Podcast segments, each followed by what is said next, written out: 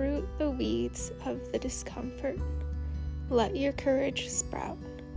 Fertilize your days with happiness and nourishment. By request, I'm chatting about kids and vegetables.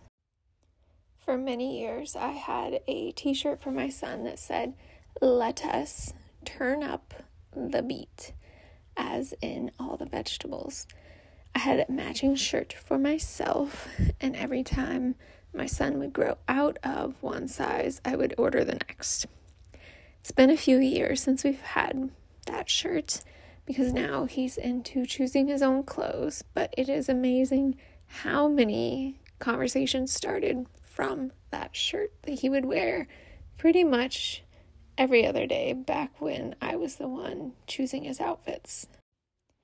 Every month, as a family, we cuddle up on the couch, and for example, this is the month of April, so we will look back at all the previous years of April photos.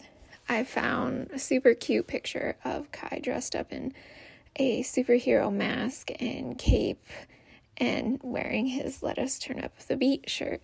And it kind of just reminded me of all the different situations we were in that he would be wearing it and people would comment or they would say like oh you should probably check with your mom first if they were trying to offer him a cupcake or something that clearly did not align with let us turn up the beat. Food is a big topic so we're going to dive right in. I think it starts from the beginning when we are pregnant and what we're eating and what our babies are getting and even if we're way past that stage, it's never too late in the game to create change. As parents, our children are never going to listen to what we say if we're not practicing it for ourselves. So, the best way to get kids to eat lots of vegetables is to be a good example and for us to eat lots of vegetables. There are so many ways to get kids excited introduce new vegetables, explore ways to cook them, go to different restaurants and experience all the different cultures and how like we can eat at a restaurant, love that meal, and then how can we create it at home? No matter what stage you are in parenting and how old your kids are and your passion for wanting them to eat more vegetables, it all starts by digging in the dirt find a local organic farm you can go volunteer at. Learn about soil. Cover yourself in the soil with your hands. Dig in the dirt. Plant the seeds. Learn about how they grow, how long it takes them to grow. If you can do your own garden, that's great. Find the connection that leads to appreciation for these vegetables and understanding how we are helping the earth and those seeds grow, and then how those seeds turn into vegetables and then help our bodies. Every year for our son's birthday, he gets to choose two vegetables for that whole next year that he can say no thank you to. Everything else he has to try and has to eat. But look at it from a parent perspective of I know my son will eat ketchup, tomato sauce, spaghetti sauce, he doesn't like the texture of actual tomatoes. So I'm not going to intentionally force him to eat that when we can make our own ketchup and he still loves it and he knows tomatoes are in there. So find ways of those vegetables that they don't like and like they're choosing those two, they're saying no thank you to, but maybe they want to choose like 10. Find other ways to cook those ones for them to explore that they actually do like them you just got to find how they like them. There's so many fun ideas you can do. Make it a family challenge. Get everyone involved, everyone in the kitchen. Take that vegetable no one likes and be like, how are we going to make this taste good, but also still nourish our body? So we're not just going to cover it in something else that we know is not going to nourish our body. We're going to figure out a way that we can enjoy this vegetable and make it still where it is helping our body. One of my friends used to bring me vegetables that they didn't enjoy, and they'd be like, Vanessa's going to find a way to make it taste good, and I'm going to learn from her. that it is awesome if you can come together with a friend that loves cooking, that's passionate about vegetables, and learn from them. It is so fun to turn on music, dance, make cooking enjoyable, and then also involve the kids. There's so many learning opportunities from cooking. And I still remember, so like way, way back when my son was the age for preschool and everyone was starting preschool, and someone asked me, like, oh, are you going to enroll your son for preschool?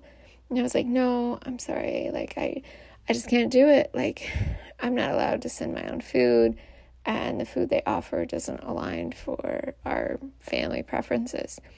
And she responded, You're going to choose food over education.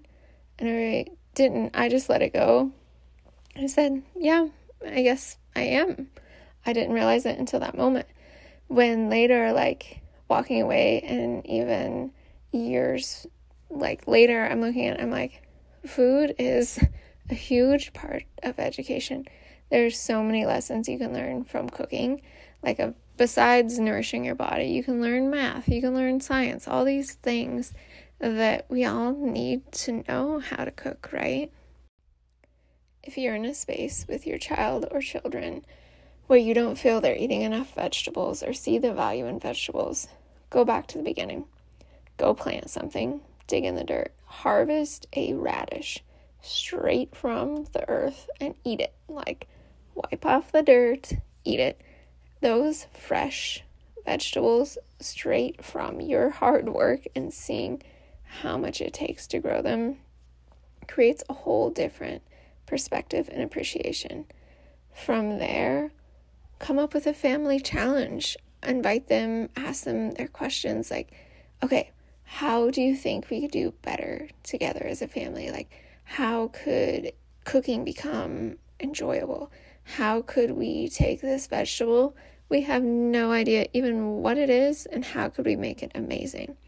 For example, I am up to any challenge of how I can take a vegetable and create a meal from it.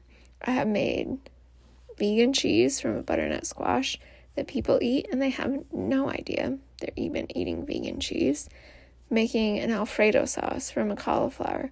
There are endless options, and I totally understand like recipes are overwhelming. I am not a recipe follower, I am a look at what I got and go with it kind of person. So, if I look at a recipe and I don't have all the 10 other ingredients that they're asking me to get, I skip over it. So, I am just like, I get the gist of it and go with it. If you're not that kind of person, read the recipes, know yourself and how you can thrive, but make it a family affair where everyone is helping because then everyone is bringing their buy into it and they're going to be so much invested of I want to try this. Look how hard we worked. If you are the type to follow recipes and cookbooks, I've made a couple cookbooks now and reboot, kind of refresh programs that when I first was like telling my husband, I'm going to make a cookbook, and he was like, Vanessa, you don't measure anything. How are you going to make a cookbook? So I did put measurements on there, and it gives you a guideline to get started. From there, you learn your basic go tos.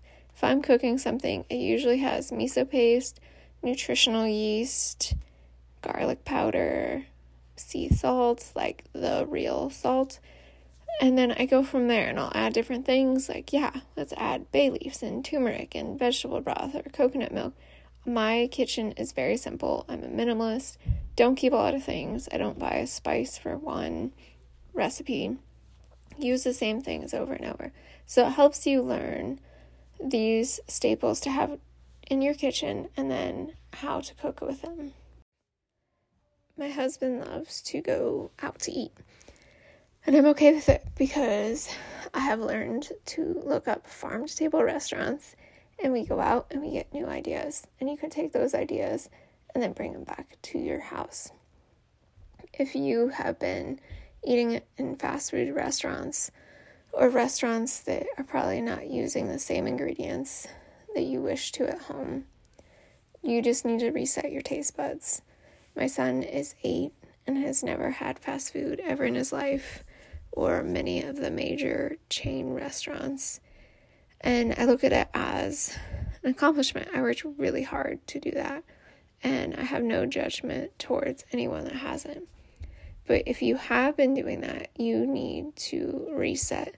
Your taste buds can change. But if the kids are so used to just those foods from fast food or a lot of the popular chains where there's no vegetables whatsoever, and in a sense, they're addicted to those foods, we need to reset and bring them back because they're not going to actually taste vegetables and how well they can taste when that's what their taste buds are used to. Any restaurant you have been visiting and you couldn't honestly tell your child, yes, this is helping your body and helping the earth, don't go to anymore. There are a lot of amazing restaurants out there and they need our help. And the more we support them, the more that are going to pop up. We're going to learn from them. We can go home, try new recipes, and then also we can teach our children so find an amazing Indian restaurant. Teach them about the spices that go into it. Find a Japanese restaurant. Teach them about the healing power of miso soup and seaweed. There are stories to be shared, so look them up and tell stories as you eat. Most importantly, when you're connecting with your food and with your children, leave the technology out put the phones aside. You can have music playing, but cook, be present, dance, smile, laugh, sit at a table together, and connect. That's what food is all about. You're sharing a meal, share a conversation.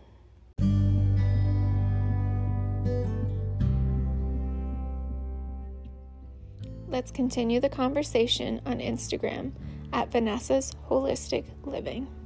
Send any requests for future episodes.